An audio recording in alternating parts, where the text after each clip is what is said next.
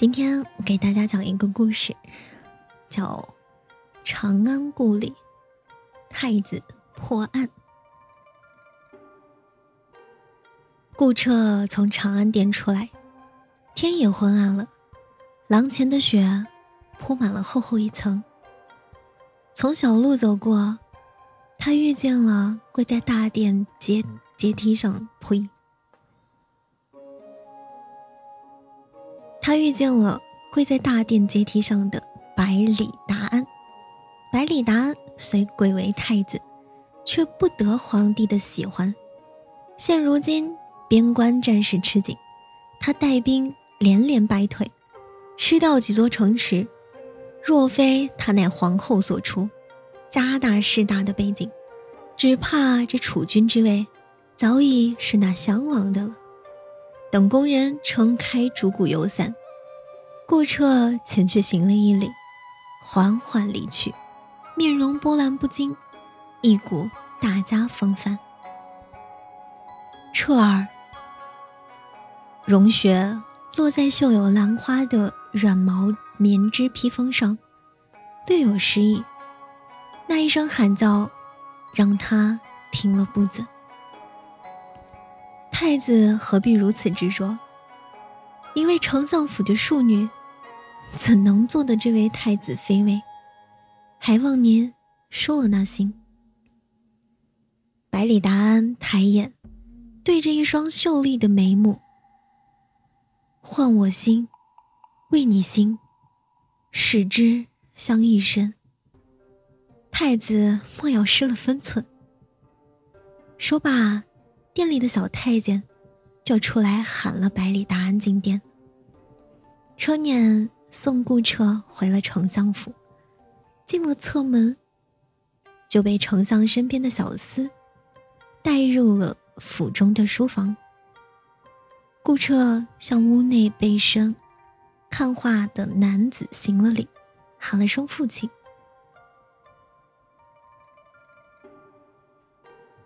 今日进宫。皇后娘娘可有向你按时娶亲？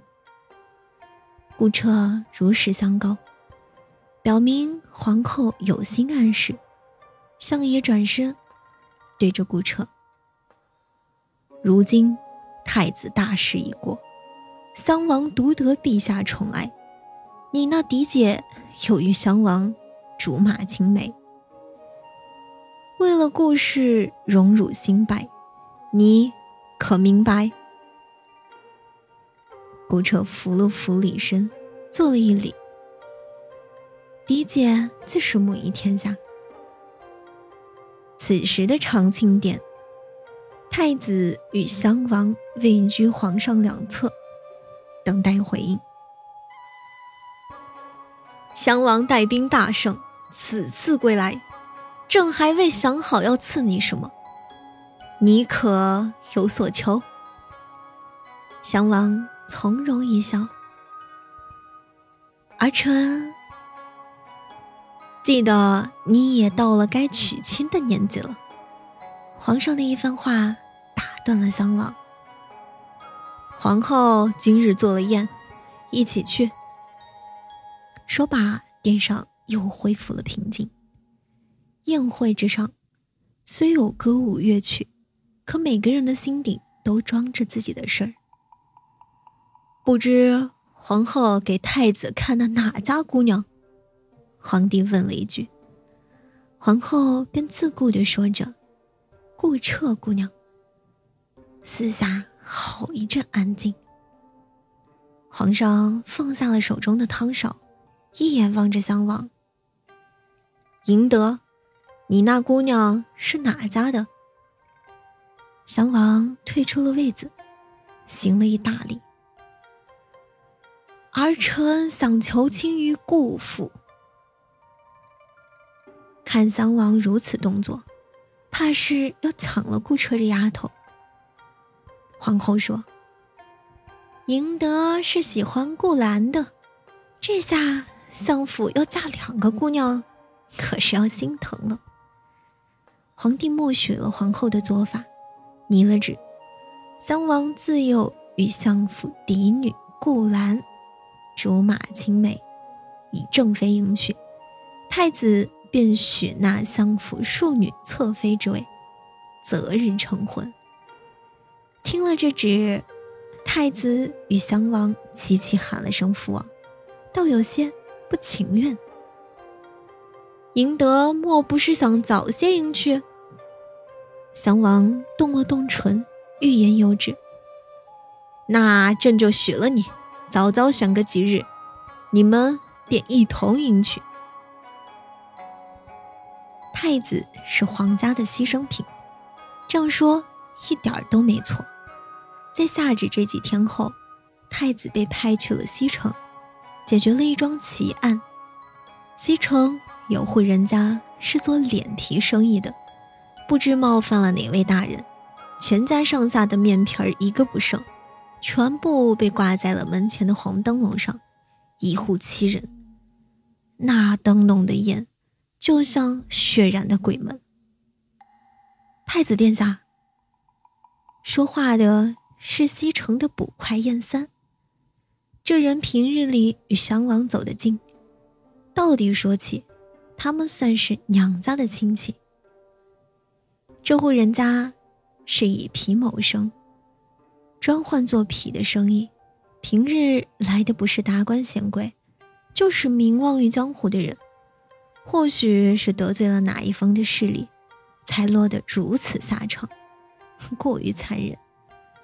只当是查案判凶，太子与燕三查了整个院子，院子与平日一样，没有发现打斗的痕迹，一定是见过面的，互谋利益的。四周墙壁以及瓦顶都没有踩踏的痕迹，当为从前门入，阴狠出手，杀个措手不及，封了这户人家的住处。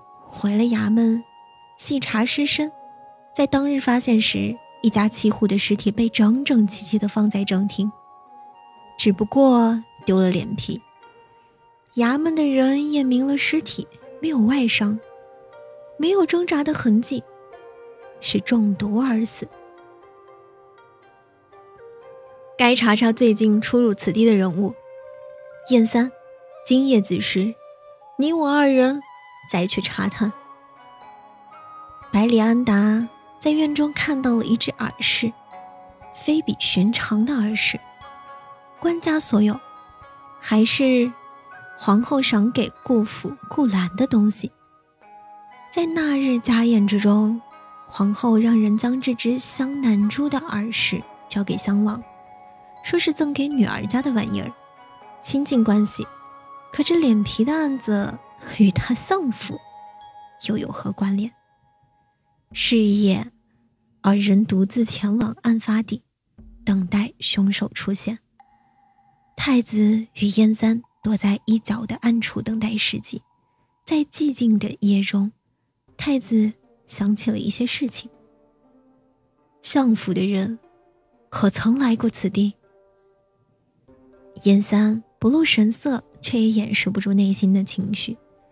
太子拿出午时查案时找到的一只耳饰，燕三接过了，瞧了瞧，低声的说道：“相府的人的人的确来过，不过是几年前的事情。”燕三借用月色看着南珠，又讲：“前几天我见过相府上的二小姐来过，同行的还有襄王。”话音刚落。大门被打开，一人穿着斗篷，身形娇小，看着四下无人，又开始低头寻什么东西。他二人连忙擒住那人，那人不懂反抗，挣扎之余，露出了那精致的面容。彻儿。太子让燕三撒了手，而顾彻依然跪在地上，惊慌之后的是一阵委屈。太子哥哥，顾彻讲，这一日他与襄王一同来此，襄王的目的就是杀掉这些人。那日，他让手下的人在食物里加了砒霜，逼迫他们吃那些毒，之后就扒了他们的脸皮。而顾彻在他的身后是害怕极了，不敢出声。当他们回到驿站时，才发现他给顾彻的耳饰丢掉了。他说是皇后娘娘赏的，他心想一定丢在了这里，所以便等他们回到京城再来寻。没想到。次日来查案的是太子。你是说那日襄王行凶，你亲眼所见？太子说：“是襄王没错，可是这其中也有相府。”顾彻说：“相府。”太子说：“没错，是关于顾兰。”顾彻解释道：“顾兰是相府嫡出的小姐。”自然一切都是好的，可就在两年前，顾兰的脸因烫伤留下了一道疤痕，这对相府来说可算是前途毁掉了一大半，所以他们找到了这里，给顾兰换一张好皮，但每隔半月就需要换一张新鲜的皮，就这样，长久以往，总会被人发现。这时，相爷就将他送到了这里，以其母亲的性命要挟，让他学习换皮之术，日后便能为他长姐提供新鲜的皮子。换皮可得容貌，可换不得心。顾兰自小就养在金罐子里，是相府最大的筹码。襄王欲想拿下皇位，定需相府一臂之力。他来西城，必定知晓此事。若是他灭了人满门，不计后果，他也太心急了些。只能说一步差错，便是功绩显赫，也逃不了庶民同罪的刑。第二日，襄王拜客于太子，可遇见顾彻。襄王饮酒自问，一杯甜酒不解心中疑惑，便直接拿来酒壶。一饮而尽，他神色张扬。最后，皇帝赐给你的青史，这才是我想要的。才见的皇家的男儿，竟都被一个女子牵了感情。我在相府交换了他母亲的自由，让他以后少份惊心动魄。我也没想再要了你的命。一口酒感叹，一句皇兄诉说的不止眼前悲欢。酒喝足，事也淡了。襄王临走的时候有些醉，喃喃地说道：“彻儿，我定不放过相府。”顾彻让太子安排到旁边的一处偏殿，为了不让人知道，只派了燕三去护送。是已知襄王来此杀了那七人，为何？还会来此饮酒伤情，这其中还是要问个清楚才行。正欲出衙门，襄王身边的小六子神色匆匆来报一事：顾彻死于山崖附近的破庙。太子一行人查了顾彻的伤口，是一刀致命。他的衣服和昨晚一样。一双首饰衬得他金贵，燕三紧盯着顾彻的脸，眼眸里的冷意让他发现了端倪。他不是顾彻，只不过是贴了张脸皮罢了。他的颈处有一处瑕疵，看来尖刀划破的还有他一副酷似顾彻的脸皮，脸皮之下。是一张完全陌生的容貌。燕三说：“他本应是那七人中的一员。”验证此人的身份，他是香玉，习得一手换皮的好本事，却深藏不露。那名藏在七人之中，代替香玉去死的人，皇家的二人都不愿意相信他就是顾彻。短短三日，襄王提开了相府，拿了证据，让他们万劫不复。皇帝念在相府是皇后的娘家，给了相爷流放南部的处置，顾兰的脸也因此重见了天日，被养在皇后身边，留皇后一个情面。而相爷在京西城的路上被人杀害，随即被捕的燕三也被带到了衙门，审问他的是太子和襄王。燕三认识香玉，他从小就认识。相府送来的二小姐就在香玉身边学换皮的本事，二人相处之久，便有了姐妹情分。香玉同情顾彻，偷偷教着换皮的内功传，传给了他。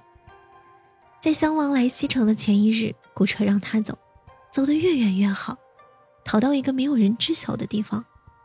是夜。顾彻留在了那里，不过是以香玉的身份留着。